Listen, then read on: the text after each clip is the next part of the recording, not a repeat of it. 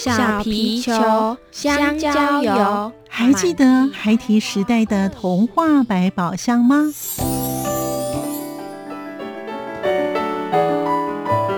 我是桂文雅，世界是一本美丽的书。我是曹俊彦，从小就喜欢画画。我的人生我是王淑芬。当全世界都在下雨，泥泞不堪，全世界。我是王家珍，持续不断，好好的写。我是林世仁，创作儿童文学，让我找到自己生命中的阳光，可以探寻到生命中充满不可思议的兴奋。现在就跟着徐凡，我们一起施展魔法，回到时光隧道里，一起去挖掘笔尖上孩提的奇幻之旅吧！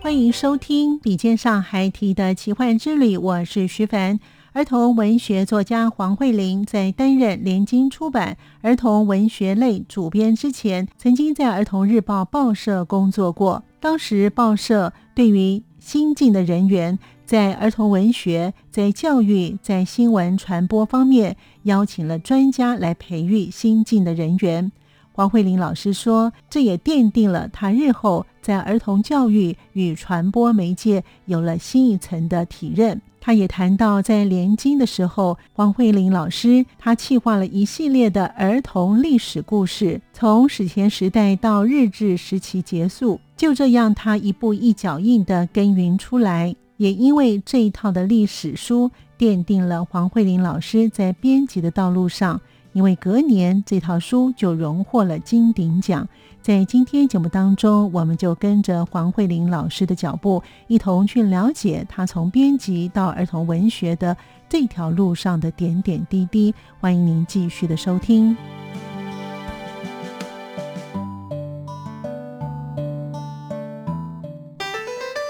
作家私房话。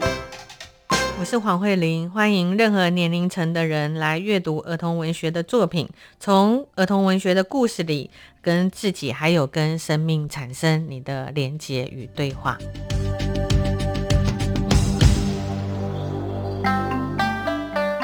声音印象馆单元。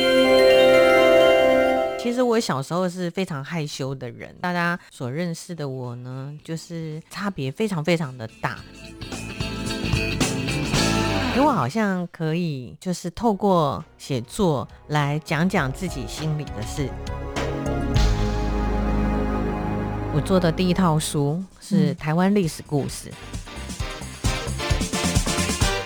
欢迎朋友们收听今天的节目，在今天节目当中，我们非常开心邀访到是。儿童文学作家黄慧玲老师呢，跟我们听众朋友一起来分享她的创作。我觉得儿童文学作家啊，除了一个有一份童心之外呢，那个想象力真的超丰富的。慧玲老师也是一样哦，我看到她的作品，我都觉得哇，怎么可以想到这样？所以呢，我们今天呢。访问到慧颖老师来，跟我们听众朋友一起来分享他的创作的写作的一个方式。慧颖老师您好，徐帆好，各位听众朋友大家好。好，慧颖老师，哎，我很好奇，嗯，在你的成长的过程当中啊，你有没有记忆比较深刻的事情呢？其实我小时候是非常害羞的人，跟现在大家所认识的我呢，就是差别非常非常的大。我是记忆力不好，然后呢，就是小时候。要去买东西都会害怕，就是比如说我们小时候就会有零用钱嘛，然后就会去杂货店买点自己想吃的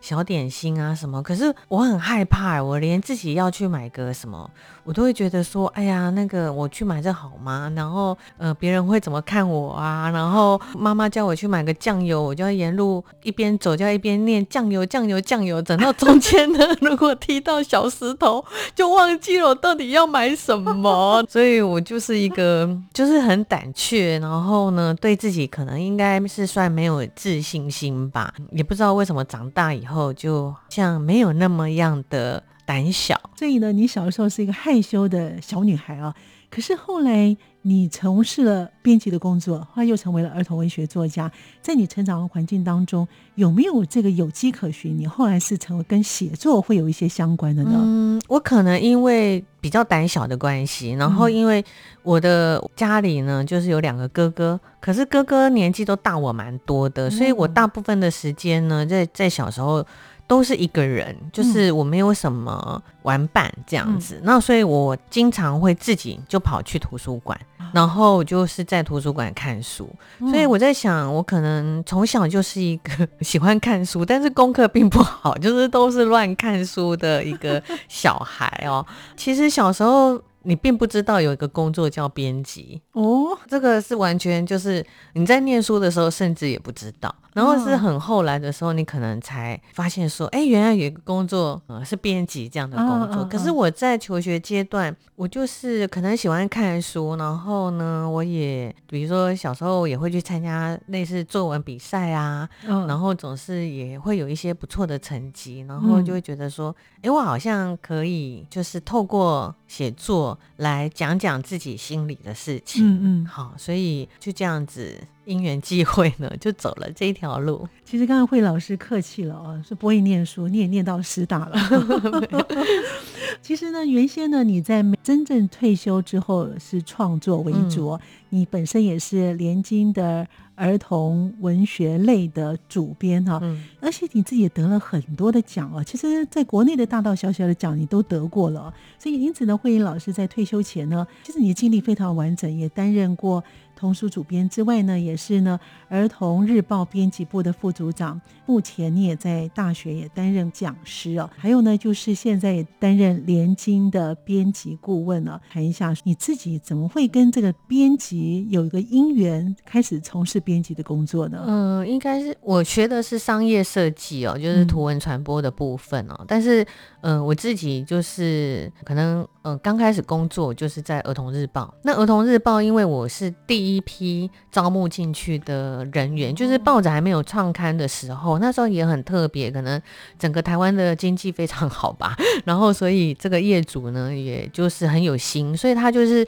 第一批招募了非常多的工作人员进去以后，给我们上了三个月的课程。是跟儿童文学、跟教育、跟新闻传播都有关系的课程，把台湾这方面的专家都请来为我们上课。所以我觉得那一段算是奠定我对儿童教育也好，或者是这些传播媒介有很大的一个体认。然后呢，后来进去就是受了这个训练以后，然后一直在做试刊的工作，然后到九月正式出刊。那我在这个报纸也待了好多年的时间，然后在这个期间，因为就是儿童媒体嘛，所以就是跟儿童有很多的接触，有很多对这种传播上应该有的这种价值跟。理念，所以后来我自己是认为，我在整个人生里面，在儿童日报的阶段是一个很感恩，就是而且碰到好多的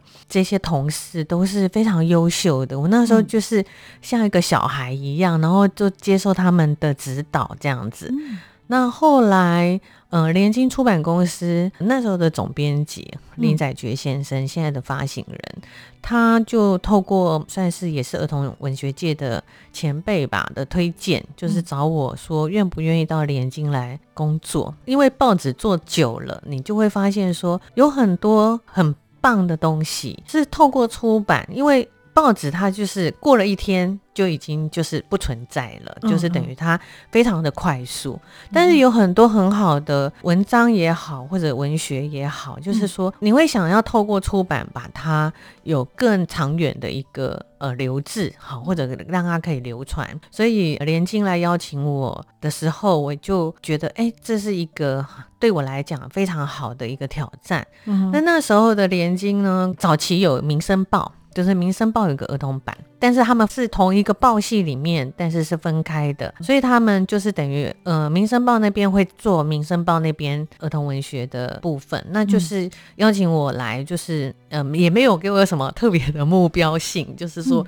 希望我到这边来。那我到联经，因为有这样的一个对整个报系的一个情况有个了解以后，我就觉得我可能需要去走一个比较计划性的一个规划，把儿童书在联经可以一步一步的耕耘出来。所以我也定了一些方向，比如说我做的第一套书是台湾历史故事。哦，那那时候其实我们在那个时候，就是可能在小学的课本或者国中的课本，几乎很少提到台湾史的部分，好，才是一个萌芽。但是你不了解自己这个土地曾经发生过什么事情，对你的这个人生。就是，呃，其实是有很大的一个影响。是，那因为那时候我的主管，我的直接主管就是林载觉先生，他是就是学历史的，所以他看到这个企划，简直就是跟他非常的契合。然后他当然就是全力的在支持我。那我就规划了五本，从史前时代一直到等于日治时代结束。嗯，那我也找了五位在当时都是非常非常优秀的这个儿童文学作家，王淑芬老师等人，然后就把这个五本台湾历史故事写完了。呃，对，完成出版，这是我在连经企划，然后到出版的第一套书。那很幸运的这一套书。等于奠定我编辑的一个很好的一个基础，对，因为他就得到了隔一年的金鼎奖哦。那对我来讲，或者对连金来讲，就是一个。鼓励算是很大的鼓励，当然就是也对自己就是有更加的一个信心，然后可以这样子持续下去。其实我们刚才一开始有讲说呢，慧英老师其实得奖得了真的蛮多。我看一下他的资历啊，他那个奖项真的得的太多了。像譬如说我们刚才老师讲的金鼎奖啊，还有呢成品的年度的最佳编辑奖，还有丰子恺啊，这很多的童话的作家们都会得到这个奖，也不是每个人都可以得到的。讲到这个得奖。呢，慧颖老师呢，在去年二零二一年呢，他有。一篇这个算是少年小说，少年小说，它是四万五千字，那算是中篇，对中篇中篇的啊。那如果山知道啊，这本书呢，你获得了九歌的现代少儿文学奖的荣誉奖啊，是一个小说的形式啊。这本书我觉得非常的有趣啊。为什么当时会想写这本书呢？其实我在编辑的工作做了二十五年，然后我很喜欢编辑的工作。然后其实要做编辑的工作，就是你要有很多的伙伴，你要有很多很优秀的儿童。文学作家、画家来，就是跟你配合，然后呢，你们共同去努力，把一些好的作品产生。嗯，那这些都是我很喜欢的事情，然后也不敢说做的多好啦，但是我就也心里一直很想创作。那因为编辑的工作非常的琐碎，所以我就突然在二零年吧，我就突然有一天发现说，哎，我好像快要满二十五年了。然后呢，我就一查说二十五年可以退休，哎。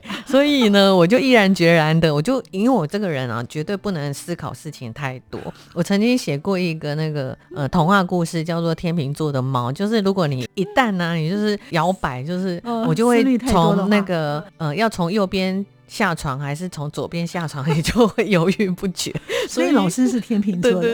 然后所以我就很怕我犹豫不决，我就是啊，突然发现我可以退休，然后我就马上就就是好，我到七月三十号可以退休，所以我就立即提出了我的退休的那个公文，然后大家都吓一跳啊，而且没有人相信说。什么？你还那么有活力呀？而且你就是每天蹦蹦跳跳的啊！你怎么可能要退休呢？然后我我那时候就说真的真的，我真的要退休，就没有半个人相信。然后 然后后来他们就说，那你退休一定是有别人要挖角，或者你别一定要去别的地方有另有高就高就的对，或者你要去大陆吗？然后你要去大陆发展吗？就是之类的，就很多的揣测。我就说真的没有，就是想要创作，没有人相信这样子。可是我真的心里就是想。说，哎，我五十岁嘞，然后我就想说，那我应该要过一个不一样的，就是我以前都在为其他的儿童文学的作品，好作者。在努力，然后帮他们绞尽脑汁，或者是为他们就是做很多的服务，然后跟他们就是同甘共苦。那我能不能就是过得单纯一点？嗯，就是说为自己烦恼就好了。嗯，就是不要烦恼那么多，因为我就是很容易把事情放在心上，而且就会就是太热心的人，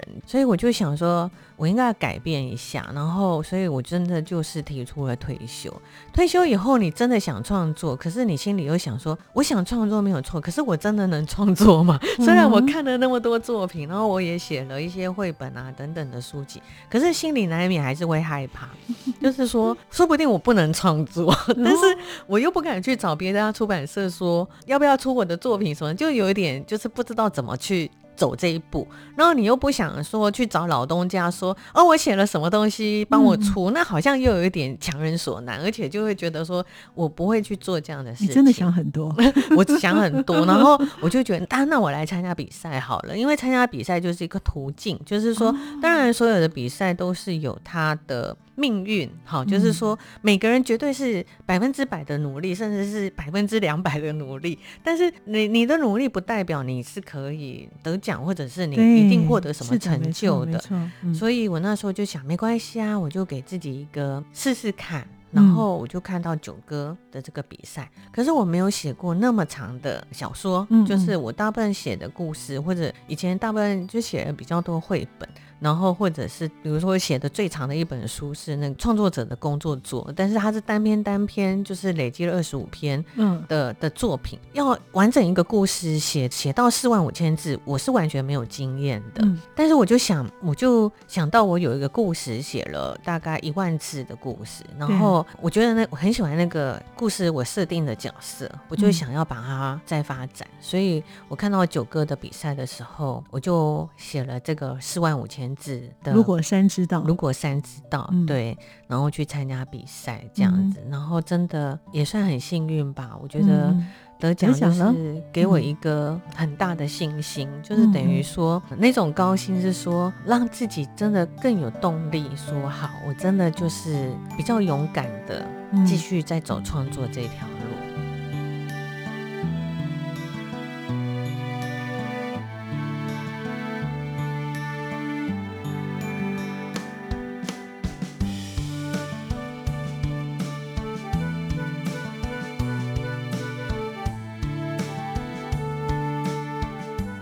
欢迎朋友们继续回到节目当中。儿童文学作家黄慧玲在二零二零年在职场的编辑工作退休，开始专职创作，并且在二零二一年获得了九个现代少儿文学奖的作品是《如果山知道》。它是一本穿越时空胶囊的故事。您是否想过回到您父母成长的时空背景当中？你会想改变什么呢？我们一起聆听黄慧玲儿童文学作家为我们说故事。欢迎您继续的收听。在编辑的工作做了二十五年，我很喜欢编辑的工作。有其中一个孩子，就是曾经语重心长的跟我讲说：“你是我最喜欢的大人。”我心里也向往的一件事情，就是说我好想要跟我的父母的以前过去他们所聊的情况见面。什么样的孩子，什么样的年轻的阶段，会变成他们现在的这个样子？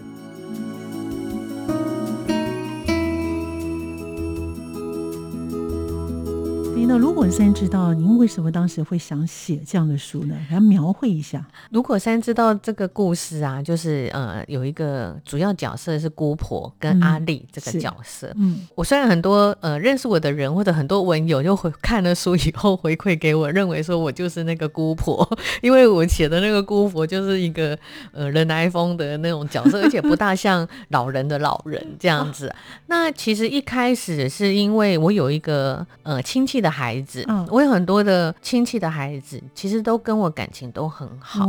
有其中一个孩子，就是曾经语重心长的跟我讲说：“你是我最喜欢的大人。”就是他几乎不想要跟任何的亲戚联系，可是他就是经常会找我，然后跟我讲了这样的一句话。嗯，可是因为这句话，让我自己反而去反省，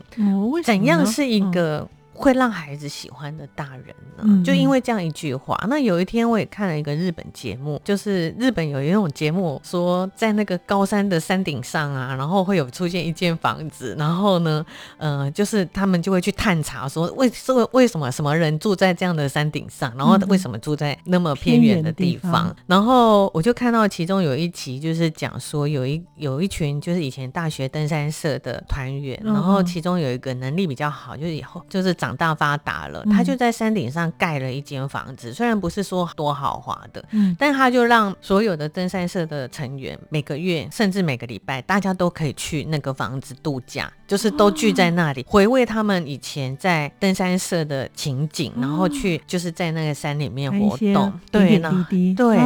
然后我就觉得很感动，因为我想做的事情，只是我没有这个能力，说有一个山顶上的房子，也不会去吵到别人，然后又可以把亲朋好友都常常聚集在一起。然后我就觉得好棒哦，然后我就想要写，就是当然这是一个出发点，然后我就从姑婆跟阿丽，就是这个姑婆呢，就是呃是一个写童话故事的人，嗯。然后她在山上有个房子，嗯。然后，但是她有另外一个晚辈很想要得到这座山的财产，就是想要把它开发。嗯。然后这个姑婆呢也没有讲出反对，但是她心里其实是非常的惆怅，就会觉得是一个失落的。然后，所以他就离家出走，然后他就邀请了他的侄孙子这个阿丽说，要不要跟我离家出走？嗯嗯，对嗯，然后那个阿丽就从来没有，就是竟然会有一个大人邀请我离家出走。好啊，那我就跟他离家出走好了。可是他就是一个在手机网络跟游戏世界的一个小男生，嗯然后结果他到山里面，他就没有网络，而且他对姑婆就是脑袋不大好，就是去到那里也不知道是故意还是怎样，就是一直找不到他的 WiFi 的密码，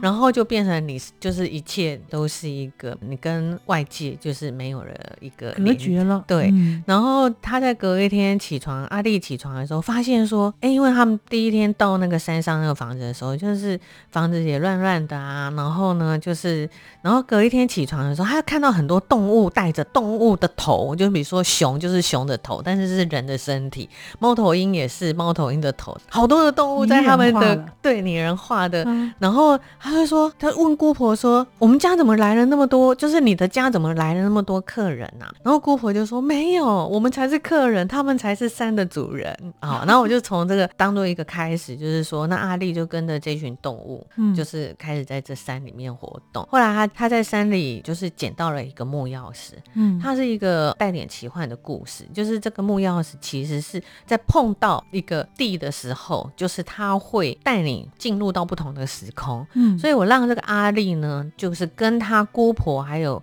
姑爷爷的年轻的时候见面了。哦哦，就是说，等于他跟长辈的过去见面了，他跟他爸爸大伯的童年，同样年纪的这个童年也见面了。我觉得这是我心里也向往的一件事情，就是说，我好想要跟我的父母的以前过去，他们所聊的情况的过去见面，什么样的孩子，什么样的年轻的阶段，会变成他们现在的这个样子。然后就是我就觉得就是很天马行空的写这样，但是我就觉得反正就自己有点天马行空的就把这个故事写出来。你这个花了多久的时间写呢，老师？大概半年多吧，然后但是写完以后又，其实所有的作品都是写完以后要改，嗯就是再去做很多的修润这样子。嗯嗯嗯，哇，这个故事其实很精彩，难怪会得奖哈、好，所以呢，也就是说呢，你刚退休，这个就给你一个非常肯定的一个奖项了啊。那老师退休之后呢，到现在大概一年多左右，嗯嗯，这段时间呢，你有先自己先休息，还是那个时候你就开始脑筋在转？哎，我开始要写创作，因为当时你要退休，就是希望你能够有专心创作嘛。那当时你自己本身退休之后呢，先是去游山玩水的呢？诶那时候也是疫情期间啊，你 也没办法到处游山玩水，还是说你有开始在你住家的附近走一走、看一看呢、把你要写这个《如果山知道》这篇，其实已经开始在储存了呢？我在退休的时候，因为我退休的事情真的有一点突然，所以我自己也没有太多的计划，说我退休要做什么。而且嗯突然发现说可以退休，然后就提出退休，然后就发现说哇，要要把过去的一些资料做了整理，然后让交接等等的，其实非常的繁琐。所以其实，在退休前我没有任何的计划，然后真的都没有想很多。然后，但是我就想到说，我我到联经工作之前，就是之前在儿童日报。从决定到连金的时候，嗯，我大概就是有十天左右的休，就是衔接的中间。然后我记得那时候我在连金上班前，我到澎湖去玩一个礼拜，还是去玩个几天放松一下。对，然后才到连金上班。那我就想要有始有终，所以我在连金结束的时候，我就想我要去澎湖。然后因为我很喜欢澎湖，主要你到澎湖就是它就是一个它的海的颜色就是完全在台湾你找不到，任何地方都找不到的一一个颜色。我就想我要去澎湖。那我在澎湖，因为我在编辑的生涯里面。面我也跟澎湖有很多的缘分，所以呢，我也在澎湖认识了很多好朋友。然后他们知道我想去澎湖，也很开心，就是说每个人都跟我说来我家住啊这样子。那那时候刚好疫情爆发，而且就是那一年是那个澎湖的旅游大爆炸，因为大家都不能出国，所以就是变成通通往。澎湖走了，就是大家都去在国内旅行，所以呢，就是变成你订不到住宿的，好，而且住宿变成非常的贵。然后我就有澎湖的朋友就说：“你来吧。”所以我就去住了半个月吧。就是我一七月三十号退休，但是因为我年假休完，所以我工作到七月十六号，我我就等于就不进连金了，就办了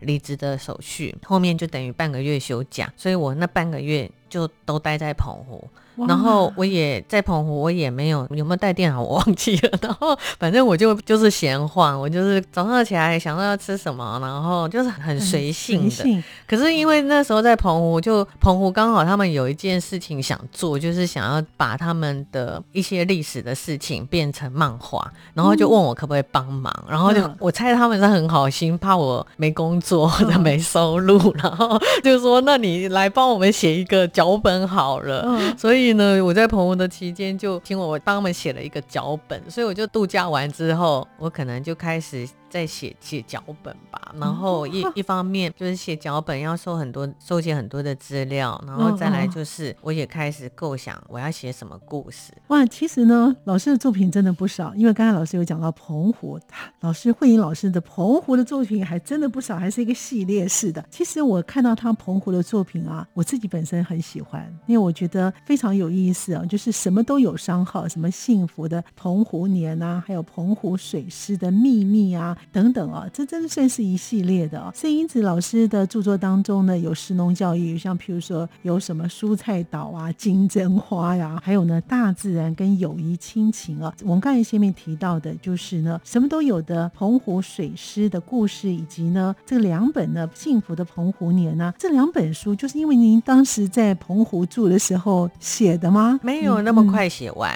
就是是被任交代的任务，就是说那时候他们。就是县长想要做，觉得水师对澎湖的历史等于是相，就是完全相关联的，但是大家都很陌生，所以希望把它用漫画的形式来做。嗯，所以我就开始进入这个资料的收集，嗯，然后就是想要怎么去呈现这样的一个脚本的形态。当然，这个也真的资料的收集要花很多的时间。那后来出版之后，算是文化局的一个政府出版品，但是他们非常非常喜欢。这可能已经打破政府出版品的出版量了，因为那个《水师的秘密》印量超过一万本以上，